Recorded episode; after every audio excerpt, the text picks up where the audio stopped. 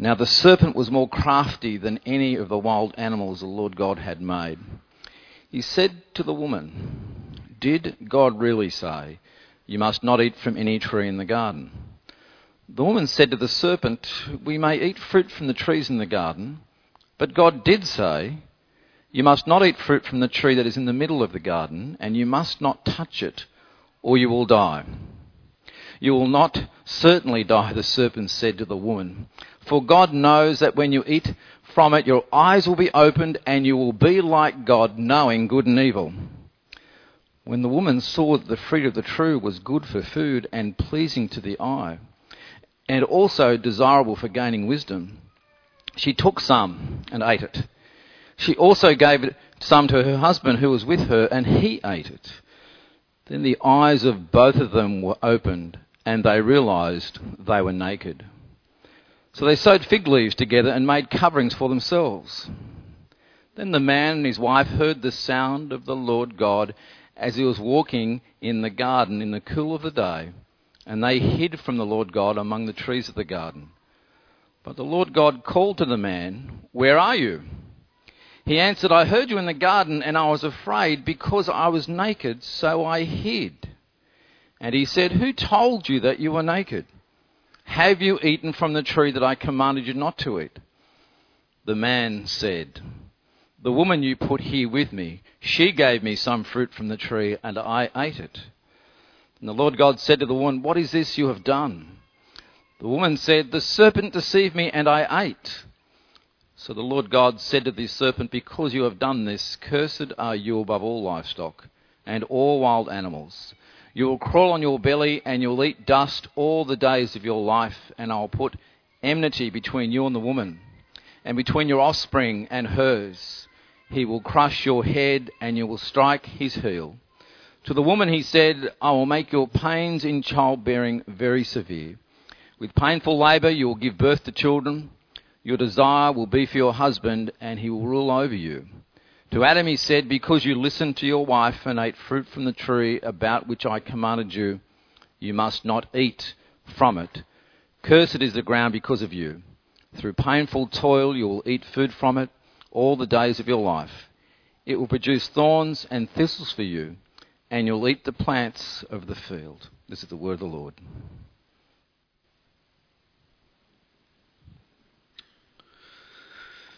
So, if you were listening to Genesis 3 as Anne read it for us, you'd know that that's some weighty stuff, and we're going to dig in a little bit deeper.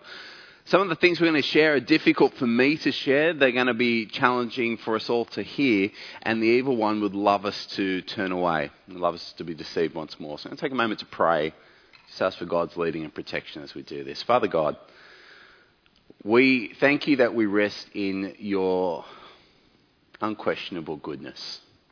We thank you that we rest in your immeasurable power. We thank you, Father, that now we gather in your real presence. By your Holy Spirit and by your word, you are here with us. So, Father God, I want to ask that uh, you would have control over my words, that they would be your words of truth. Pray, Father, that you would be looking after our hearts, minds, and conviction centers, that we would receive your word with glad and willing hearts. And we pray, Father, indeed, against the deception of the evil one. We pray that you would hold back his lies, hold back his distractions, and take us on a journey of your truth. Your truth that has challenging chapters, but ends with glorious hope. We pray in Jesus' name. Amen. So, on your way here this morning, if you're like me, and I know that you are in this space, um, you have to make some choices, right? Uh, some of us chose, will we hit the snooze button or not? That sort of stuff. How many more minutes can you extract of sleep? Will you have breakfast? If you are having breakfast, I had that critical decision of will I go Vegemite or just toast? Or will I have oats like I should have? I just went with Vegemite on toast. And you have to make these decisions. You choose which tie you're going to wear because you're at the 8 o'clock service, so you wear a tie. Um, and all those sorts of things. You had choices to make to get here, but there's one choice I suspect none of us entertained as a valid option. I'm guessing no one, as you were getting dressed, thought, I'm not going nudie today. I am legit going to rock church naked. I'm suspecting that no one entertained that as a valid option because, generally speaking, most of us consider our nakedness as something we sort of keep to ourselves or just maybe our, our spouse. And that's where our naked, and only in, you know, the right context and whatever, we, we tend to keep our nakedness to ourselves. Hence, we have uh, cupboards full of clothes, and when we come out, we have clothes which help us cover more than we would like to reveal. Have you noticed when you look around your house, the rooms that anticipate nudity have locks on the doors? Your kitchen doesn't have a lock on the door because no one wants you naked in there. But the rooms where you might be naked, um, there is a lock because we all know when you're naked, the worst possible thing would be if someone walked in whilst you were in your birthday suit. When we come to Genesis 3, we meet Adam and Eve again. Adam and Eve, who are representative of humanity. And if you're wondering, are they really like me? Well, they seem to treat nakedness in a similar way to us. They want to cover it. So when they realize that they're naked, they have fig leaves and cover themselves up. When someone walks in, they hide. So for Adam and Eve, the situation is rough because they are naked and the worst possible thing happens. Someone walks in. There were no locks on the Garden of Eden at the time. Someone walks in, and that someone is someone of significance. The greatest significance is God. God walks in, and someone hasn't schooled God in uh, the etiquette of walking in on someone naked. There's only one correct response when you walk in on someone, and that is to die of embarrassment and go, oh, oh sorry, sorry, and, and leave. Here's what you don't do if you happen to walk in on someone naked you don't point and comment. enter God. God walks in on Adam and Eve naked and he chooses to point and comment. But let's shift the point a little bit. Because you might be thinking God walks in and with, uh, you know, Beavis and Butthead sort of, that's not how he points. This might be more like uh, you see your spouse or you see a friend at the beach and you notice a, a skin condition, a, a mole or something that's changed in one of those scary looking ways, and you go, ooh. God walks in and he points with the most significant ooh the world has ever heard. God walks in on a naked, and to be naked is literally, as you know, to be revealed. But this is more than physicality. This is everything that you are laid bare and shown. God walks in on Adam and Eve's nakedness, and he legitimately points. As you'll see in uh, verse 11, he says, Who told you that you were naked? Have you eaten from the tree that I commanded you not to eat from? This is not a question of finding out. God already knows. What God is saying through this question is He is pointing and He is saying, We both know that you haven't followed my command. We both know that my command was, Do not eat, for on that day you will die. God points, and as it, when you point, you draw attention to something. God points and He says, You're dead. I've walked in, and as you're revealed, I see that you're dead. Not only does God point, he comments. I see that you're dead. Let me tell you what I think about it. I see that you're dead and you actually look and will look like someone dying.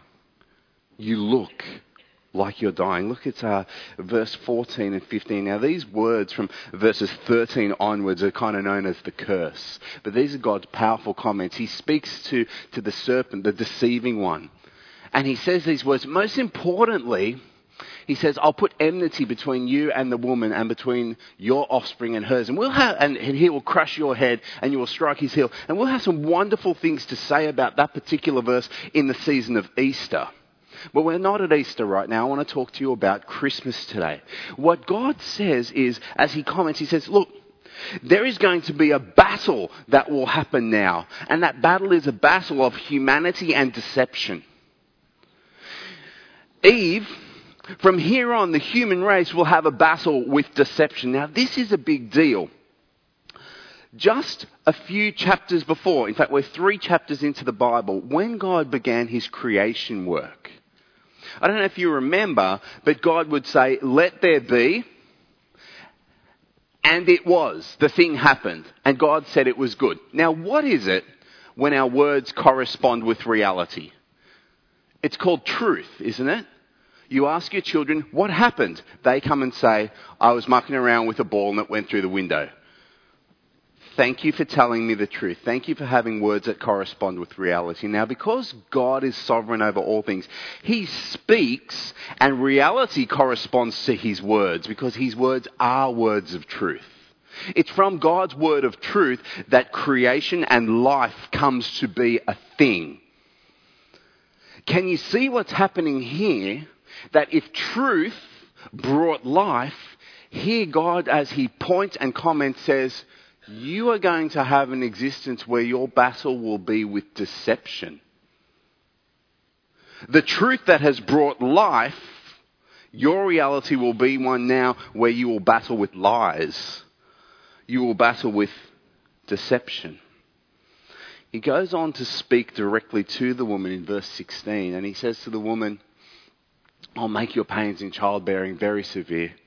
With painful labor, you will give birth to children. Your desire will be for your husband, and he will rule over you. Do you recall when God created the man and the woman and he said to them, I bless you. He blessed them and said, Be fruitful and multiply. You are the wonderful image bearers I've created. No, I want more of this. Be a family. Be more. It will be a blessing. And now we move from fruitful multiplication to painful procreation. Uh, does anyone want to contend that childbirth is not painful? We know from history that this has been a leading cause of mortality throughout the ages. This is a big deal. Moving from the blessing of fruitful and multiply, we now move to a space of painful, painful procreation. Likewise, we move from a space where it was not good for the man to be alone, for the human to be alone, for he could not bear the image of a relational Trinitarian God all by himself. And so God gave him a corresponding human and made them male and female, and they would respond to each other in their difference and bear the image of the Trinitarian God. But now, rather than a helpmate, we see that the man and his wife will be rivals. Fruitful multiplication moves to painful procreation, helpmates move to rivals, and the image of God in humanity is distorted. Then God turns his attention to the man and speaks to him directly. He says to Adam, Because you listened to your wife. Should we let that hang for a moment?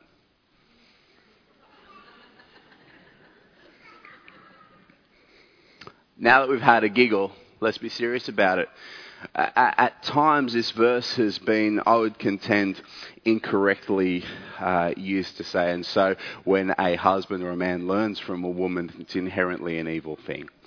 Uh, I, am going to respectfully disagree with that point of view and say that uh,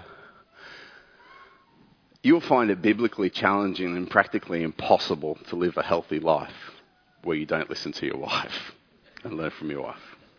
It's just not wise. There are two voices that Adam could listen to. He only heard two the voice of God and the, the, and the voice of another human who happened to be his wife. Adam chose to not listen to God. Adam chose to listen to another member of creation rather than hear the voice of God who had instructed him clearly and had instructed him wisely. And God says, Adam, you didn't listen to me. And because of that, because you didn't listen to my instruction, there's going to be a significant problem between you and all of creation. Cursed is the ground because of you.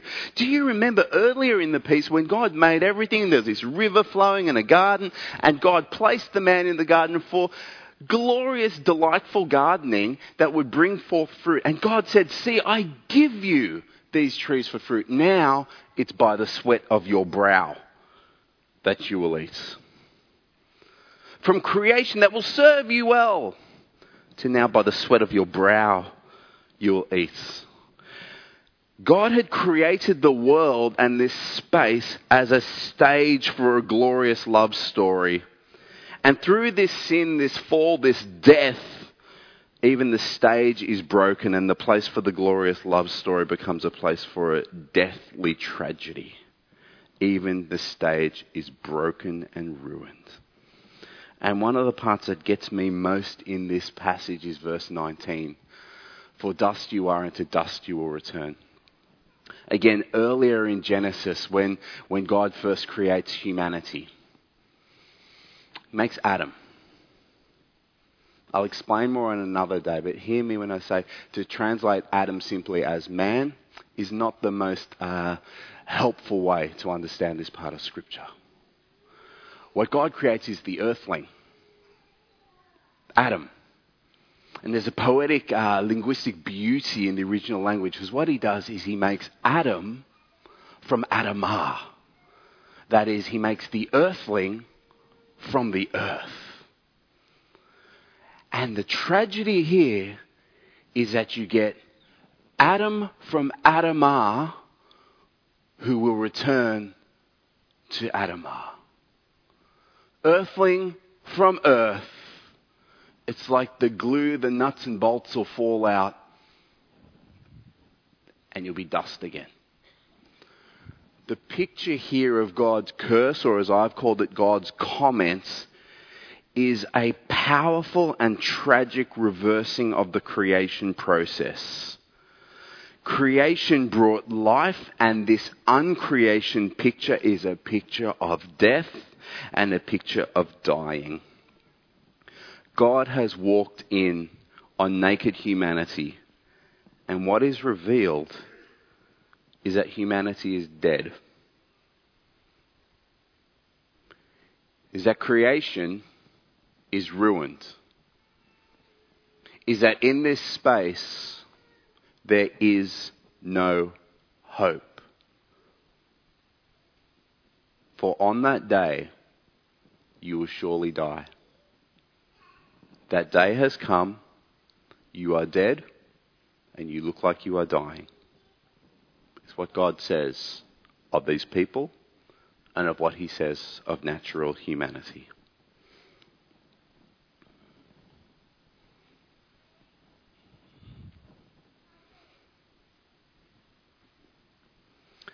Now, there's a problem with being naked.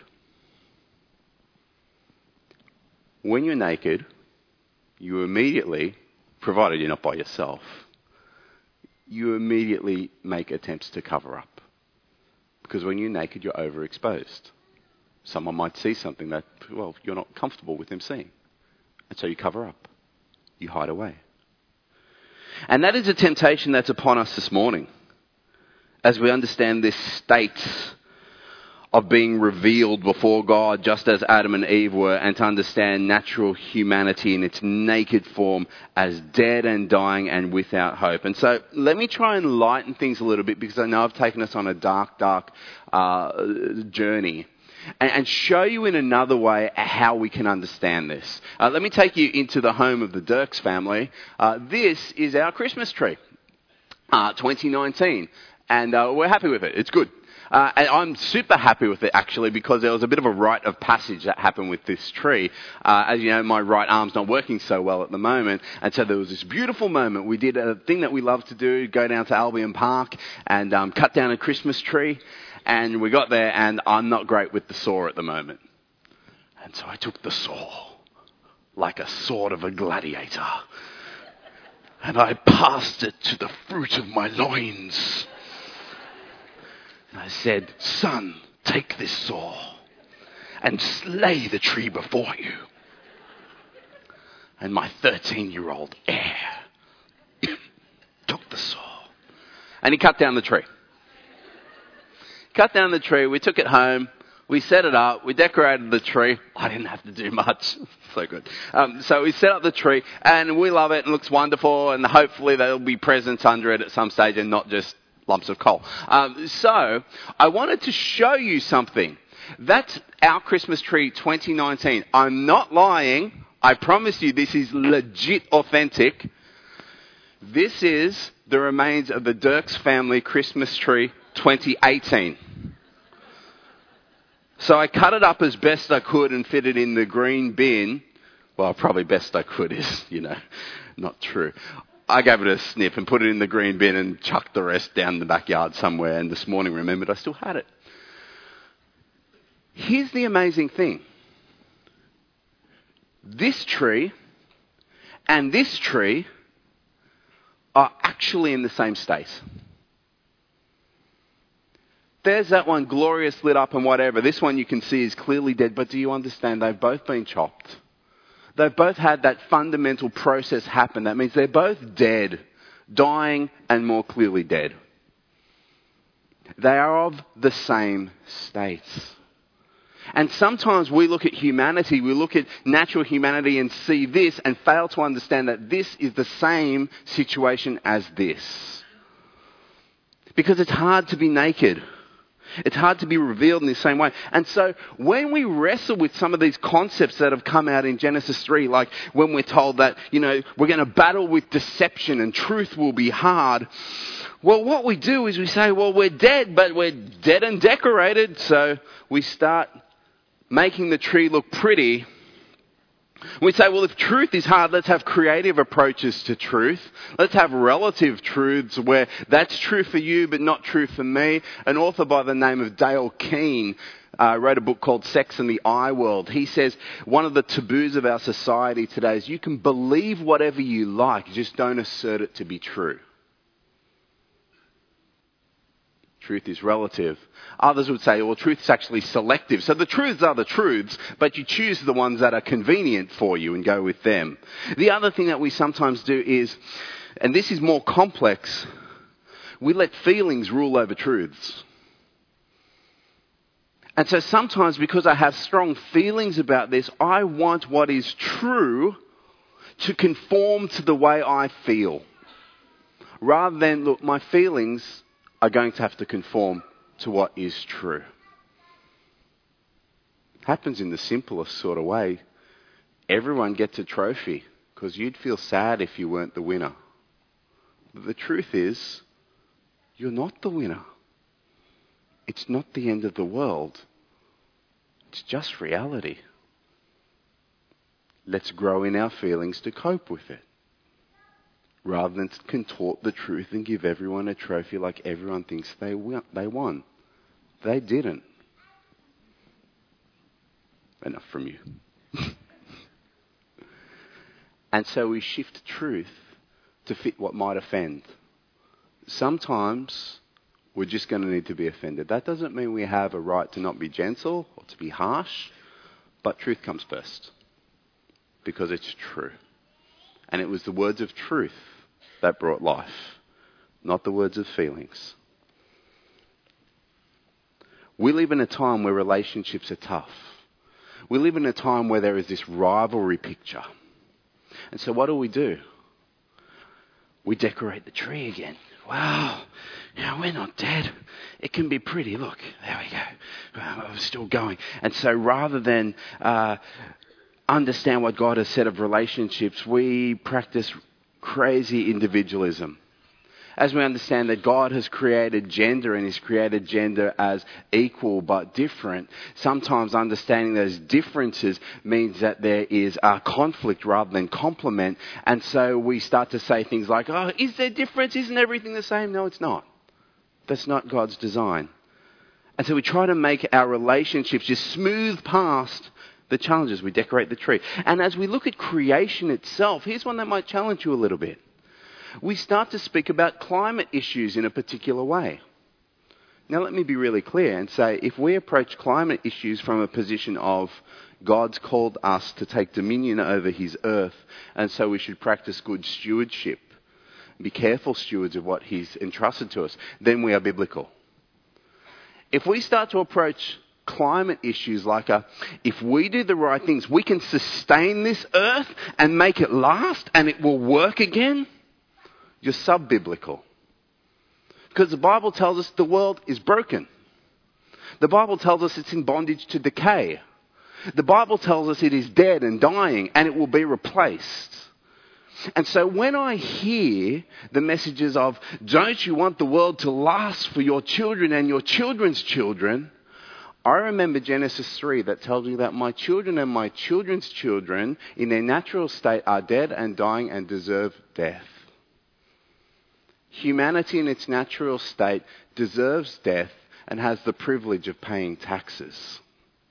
And so, if I am alive tomorrow and if the sun comes up tomorrow because of God's good providence, I praise Him rather than expect, yeah, the world's meant to go tomorrow. I pray unto God it will. Let me be clear again. We approach these issues rightly, thinking about stewardship of God's earth. Rather than thinking by our human efforts, we can make something that God said is broken and will die somehow last forever. Oh, humanity is dead. Humanity is dying. This is humanity naked and revealed, dead and decorated. That is the natural human existence. Dead and decorated. And if you'll receive this, I can tell you why the world needs Christmas. It's because a dead world needs a second beginning. 1 Corinthians chapter 15 tells us, For as in Adam all die. So if you think I've been dramatic and been making things up and been a little bit too mean, talk to God. Because he says the natural state is that we all die and we're all dead. But he also says, in Christ all will be made alive. And so let me tell you, this is the thing with Jesus. Jesus is the second or the last Adam.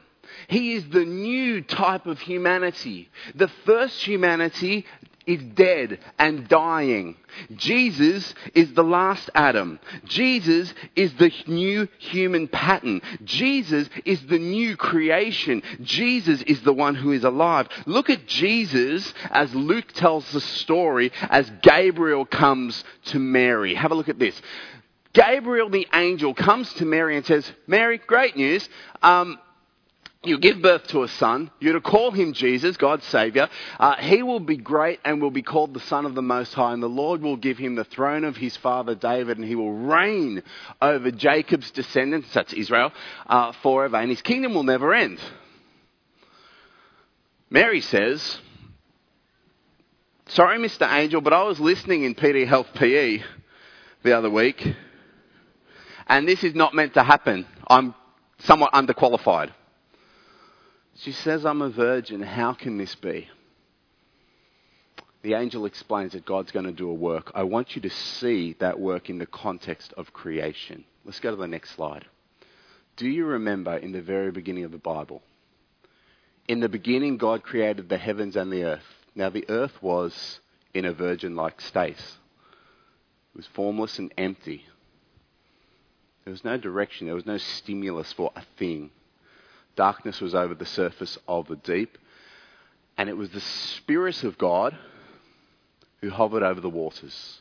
And the Spirit of God that brought forth the true Word of God and brought about creation, brought about life. It's this same creation act that when the virgin says, But I'm, I'm formless and empty, the Holy Spirit will come on you and the power of the Most High will overshadow you. The virgin birth is very important doctrine to the Christian faith because this is the second Holy Spirit creation event. When creation, when humanity was found to be dead and dying, a new start was required.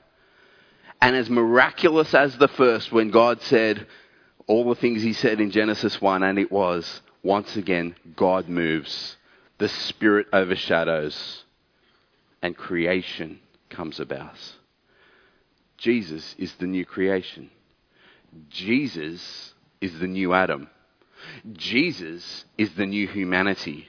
Jesus is the dawning of life where death had reigned. I think it looks like this. And I want to thank my sponsor. I, I, thank my first sponsor. No, they didn't sponsor me. I bought my Christmas tree, um, Albion Park. Now I thank Woolworths, who have given me this little pot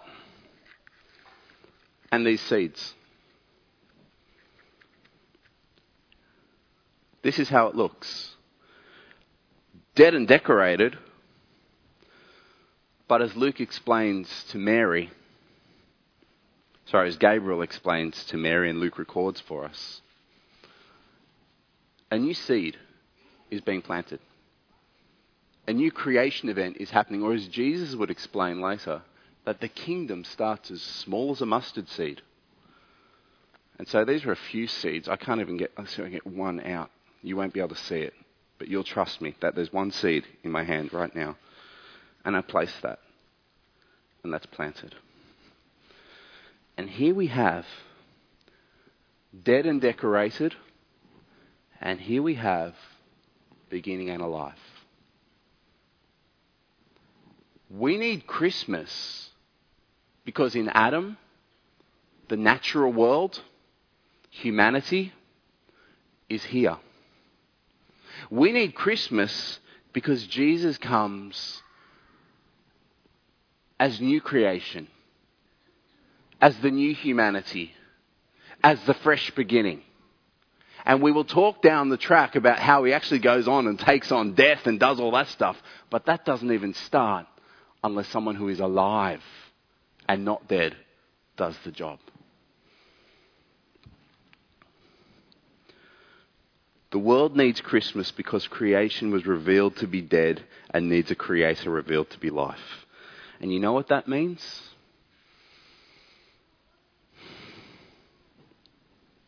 It means that no matter how bad you think your yesterday was, you're sitting here going, yeah, I can never do that God stuff, and that preacher just did one of those fire and brimstone things, and I'm out of here as soon as I can. If you're like, because I'll never be good enough, because I've done all these bad things, can I tell you something? It doesn't matter how bad you've been or what you've done, you were dead anyway. You can't make it worse. Can I say on the flip side, if you're sitting in your chair quite self assured and thinking, Makes sense that I've been around for a while. Makes sense that I'm a Christian. I really fit here because I've lived my life really well. That's like the Christmas tree. It's dead and decorated. It doesn't matter how good you lived because you were dead as well. But in Jesus, in Christmas, there is new life. The world needs Christmas because a creation revealed to be dead needs a creator who's revealed to be life. Let me pray. Our gracious Heavenly Father, we thank you for our Lord Jesus. Father God, I pray in particular now that by your Spirit, the comfort of, your, of our Lord Jesus might be among us all. Father, we've heard some words of Scripture and I've tried to explain them in a way that is just so damning, just so hopeless, just so dark, just so weighty, just so maybe even insulting. Father God, I pray that in that naked state, our impulse wouldn't be to cover up, to lock ourselves away, to hide, but instead to hear that Christmas is where once again, God, you walked in. You walked in, you pointed, and this time your comment was, let's start again. Let's not have this death and dying, let's have life. Come with me. And so, Father God, we praise your name that though all in Adam will die, all who are in Christ, the new humanity, the new creation, will live.